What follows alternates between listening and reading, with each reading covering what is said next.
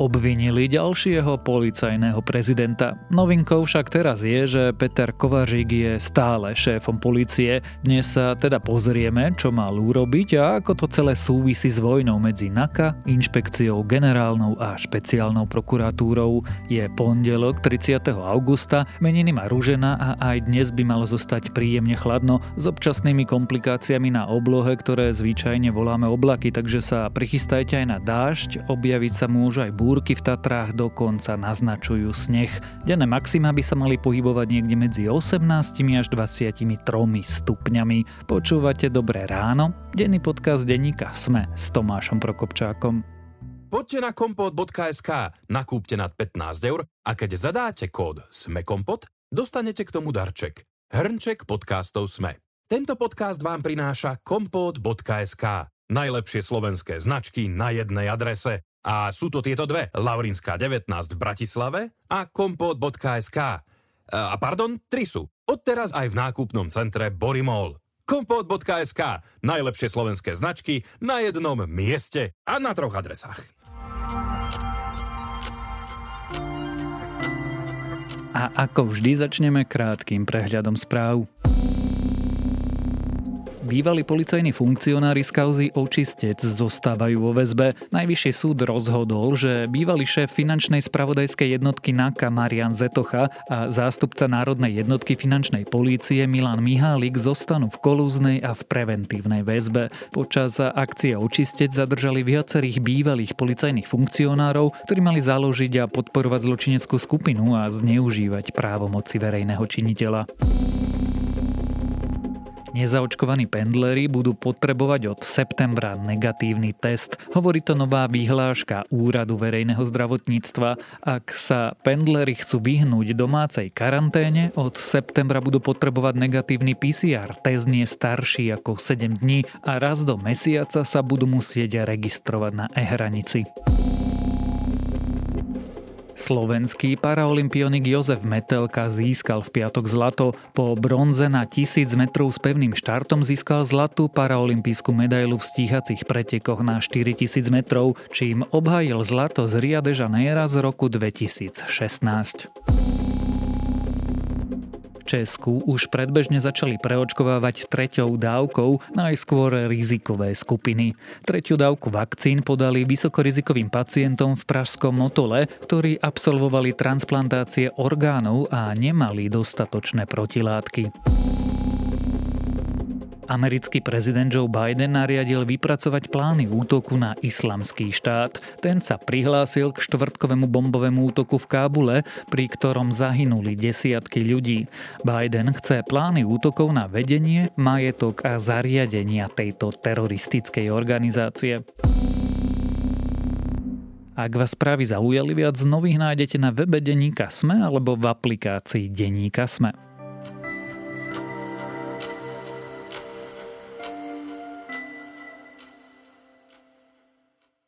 Peter Kovařík mal očistiť slovenskú políciu a prinavrátiť jej dôveru. Namiesto toho je tretím policajným prezidentom v poradí obvineným z trestného činu. No kým Tibora Gašpara a Milana Lučanského obvinili až po odchode do civilu, Kovařík polícii stále šéfuje. Krajská prokuratúra v Bratislave si pritom myslí, že zneužil svoje právomoci a maril vyšetrovanie, čoho sa mal teda Kovařík dopustiť a prečo, čo jeho obvinenie znamená pre jeho osobu osobne pre políciu ako takú a či policajným prezidentom za takýchto okolností aj zostane, sa budem pýtať šéfa spravodajstva denníka SME Matúša Burčíka. Podľa prokuratúry mal Peter Kovařík zmáriť prebiehajúci zásah ako aj následné trestno-procesné úkony s obvinenými osobami. Policajného šéfa dnes v tejto veci aj vypočuli, ten ale všetko odmieta. S obvinením absolútne nesúhlasím. Vypovedal som a podal som sťažnosť a námietku zaujatosti voči všetkým prokurátorom Krajskej prokuratúry Bratislava. Celú vec vnímam ako pokračovanie tlaku na políciu kvôli vyšetrovaniu veľkých prípadov na NAKA. Matúš, rozumiem tomu dobre, že tu máme tretieho šéfa polície za sebou obvineného z trestného činu? Je to tak, ale keby sme boli úplne presní, tak obvineného policajného prezidenta sme tu mali už aj v roku 2012, keď po skončení funkčného obdobia obvinili Jaroslava Spišiaka Takže v podstate Kovažik je už štvrtý, no ale tamto obvinenie Spíšaka bolo práve zaujímavé z toho pohľadu, že vtedy nastúpila garnitúra e, Smeru, ministrom sa stal Robert Kaliňák a Spišiaka vtedy obvinili za to, že si dovolil kritizovať Lučanského tým, ktorý bol podozrivý z toho, že pomáhal mafiánovi Karolovi Melovi na úteku. Tam bolo vidno, že vtedy to obvinenie bolo vyslovene vykonštruované na to, aby sme sa pomstili nejakému policajtovi alebo bývalému policajnému funkcionárovi za to, čo si dovolil. V súčasnosti už tie obvinenia skôr smerujú k tomu, že naozaj tu zistujeme, že čo sa dialo, kto bral úplatky, ktorý policajt bol zapojený do korupcie a je to akože trošku iná situácia a v súvislosti s obvinením Kovážika sa to posunulo ešte o krok ďalej, keďže ten je stále vo funkcii a je to, je to niečo úplne nové. Poviem to trochu inak. Za tejto vlády už máme tretieho obvineného policajného prezidenta. To sa podarilo ako? A je to vôbec normálne v krajinách, ktoré sú, alebo aspoň predstierajú, že sú civilizované? Na jednej strane v civilizovanej krajine je správny postup ten, že ak niekto, niekto je hoci, kto je podozrivý z trestného činu, navyše ak to je vysoký policajný funkcionár, tak by mali oprávnené zložky konať, začať vyšetrovanie a keď nazberajú dostatok dôkazov, tak ho obviniť. Takže áno, je to normálne, ak sa stane to, že existujú nejaké podozrenia, jeden, druhý, tretí za sebou, to už je trošku moc, ale musíme si uvedomiť to, že sme v nejakom očistnom procese. Riešime tu naozaj veľmi vážne kauzy, aké sme v minulosti asi od čias Mečiara, teda nie asi, ale určite neriešili. A druhá vec je tá, že keď sa rúbe les, tak lietajú aj triesky, takže to je možno aj odpoveď na tvoju otázku. Tak si poďme povedať, prečo tie triesky lietajú. Z čoho je Peter Kovařík vlastne obvinený? Obvinený je z toho, že v júli, keď e, inšpekcia ministerstva vnútra riešila podozrenia okolo e, mafiánskych kajúcnikov, ktorí, ktorí evidentne sa snažili hrať vo svoj prospech a zosúľaďovať si výpovede tak, aby im to pomohlo v ich kauzach. Inšpekcia urobila zákrok proti týmto ľuďom. Tam bol ten známy obvinený e, Peter Petrov a ďalší taký nejaký jeho spoločník, ktorý sa volá Matej Zeman. A zásahom Kovažíka došlo k zmareniu toho, aby sa policii podarilo týchto ľudí zadržať. Išlo to dokonca na povel ministra vnútra, čo je teda dosť nešťastná situácia. A keby sa to stalo za vlády Roberta Fica, tak asi na, na tom tiež veľmi krútime nosom, že čo sa vlastne stalo.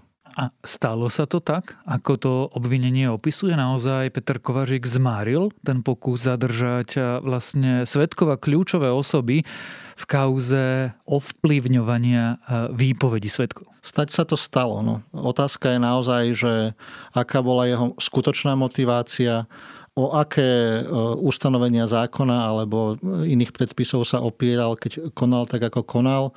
To musí on momentálne v rámci toho obvinenia vysvetľovať.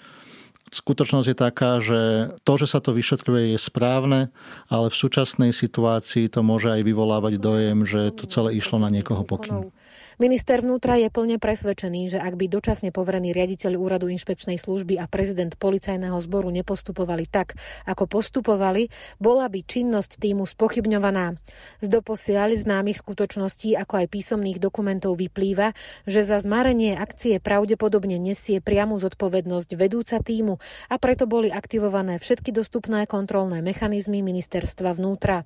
Je to trestným činom? On sa obhajuje tým, že vlastne tie pokyny vydané na to zadržanie neboli úplne v poriadku. Áno, tak akože tá, tá debata je úplne jasná. On hovorí, že postupoval v rámci zákona. Zasahujúci policajti, alebo teda tá inšpekcia, ktorá ich tam poslala, tiež hovoria, že postupovali v rámci zákona. Lenže ten výsledok je taký, že tí dvaja v skutočnosti naozaj ušli, hej, predtým, ako ich tí policajti mali zadržať.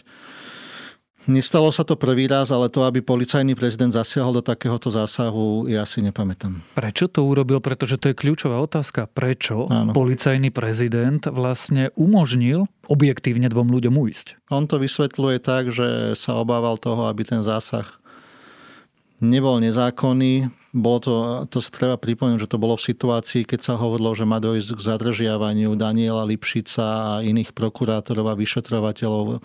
Rozohrávala sa tam taká nejaká správodajská hra, čo je opäť súčasť toho celého diania, ktoré je týmto ešte viac zneprehľadnené.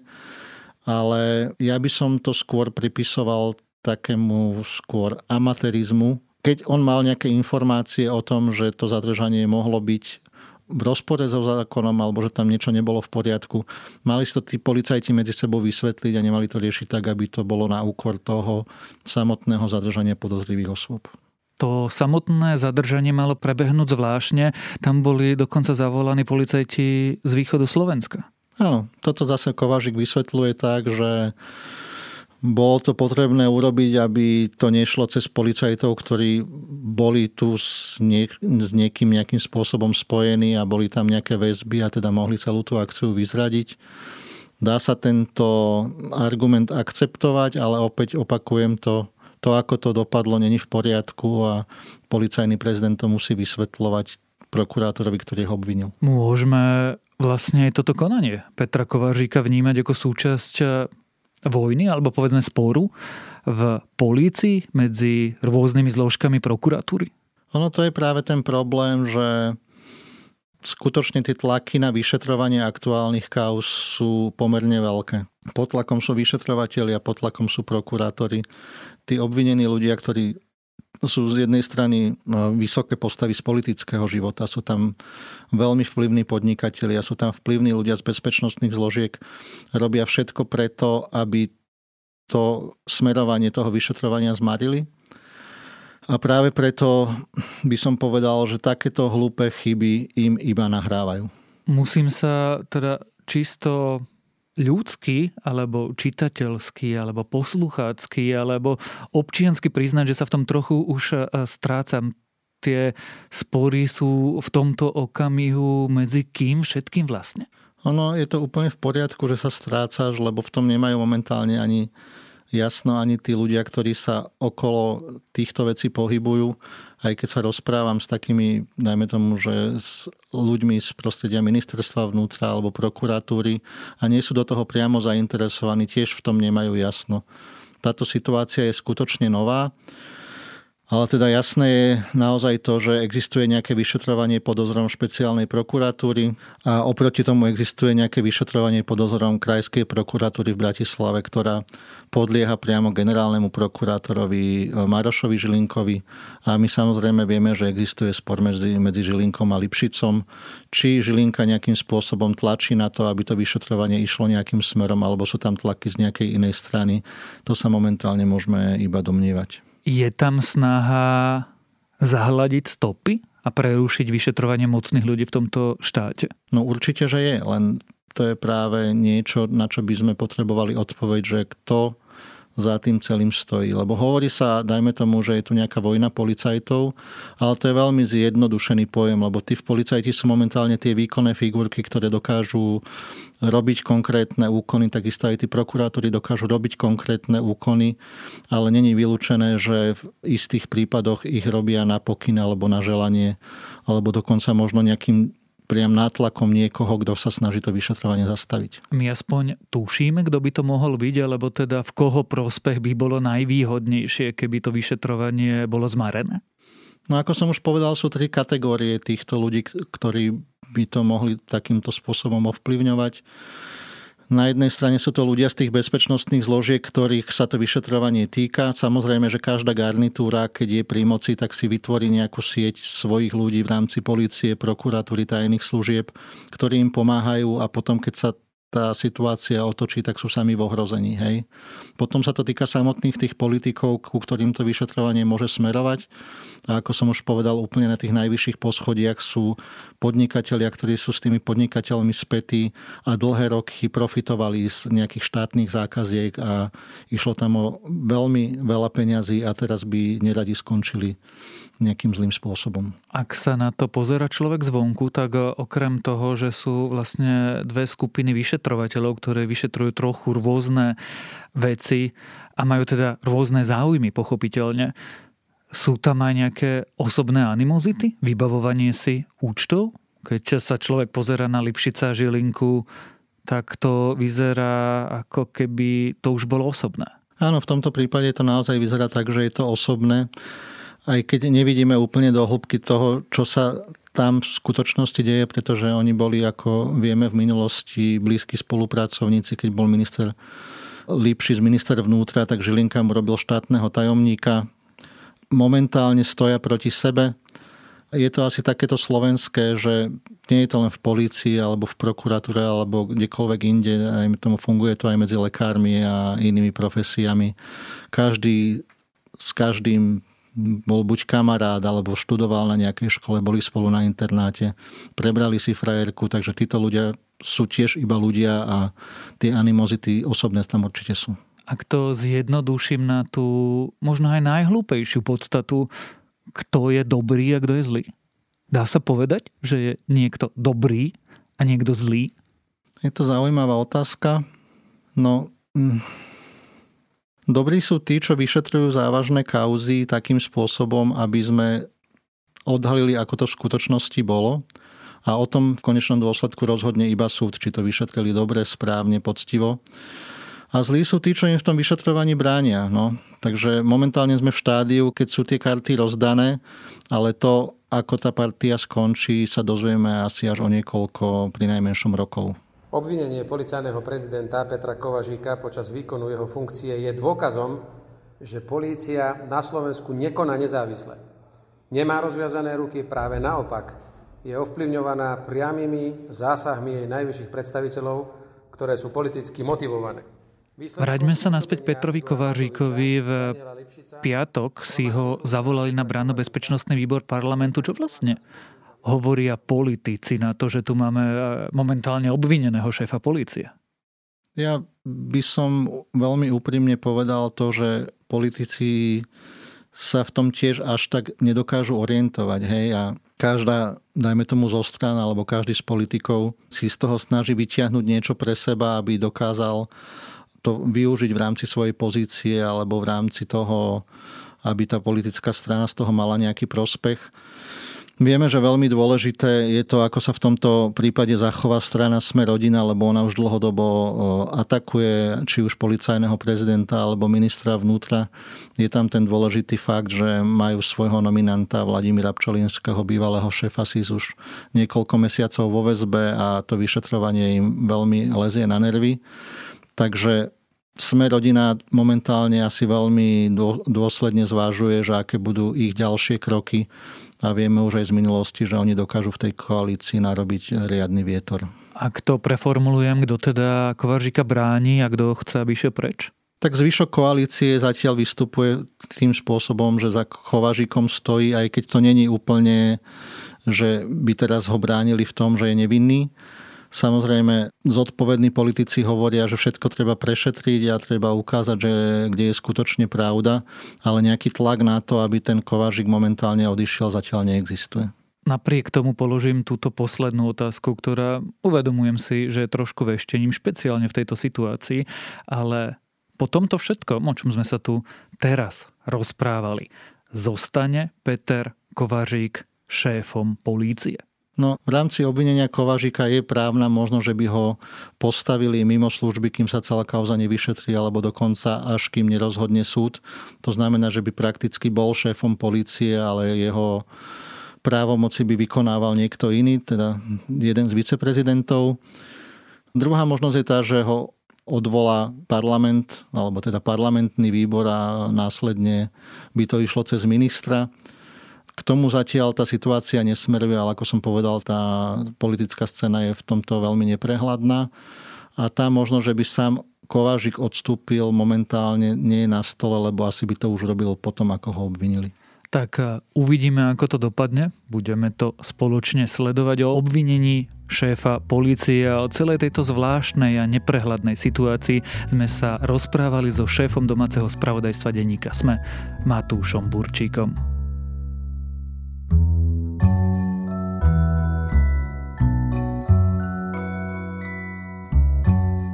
Ak máte predstavu o hip-hope, že sa z neho stal ten čudný, ukričaný žáner, uväznený v zlej pasti trepu, no už nie je to vždy pravda, aj keď niekedy teda áno.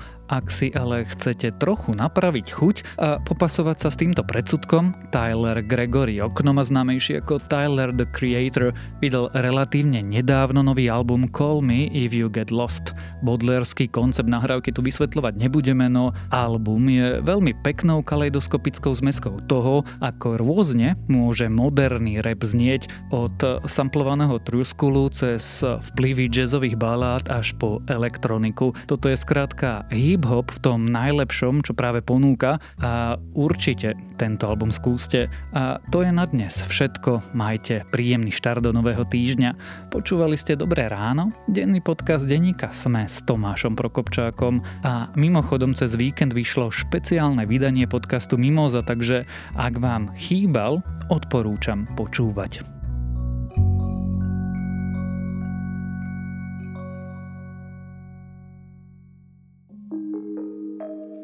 Volám sa Barbara Mareková a v denníku ZME pre vás pripravujem podcast Ľudskosť, kde sa rozprávame o mentálnom zdraví, lebo každý si v živote niečím prechádzame a ja verím, že nám pomáha o tom hovoriť, aby sme nezabudli, kto naozaj sme pod všetkými rolami, ktoré v živote máme. Podcast Ľudskosť vychádza každý štvrtok a nájdete ho vo všetkých podcastových aplikáciách.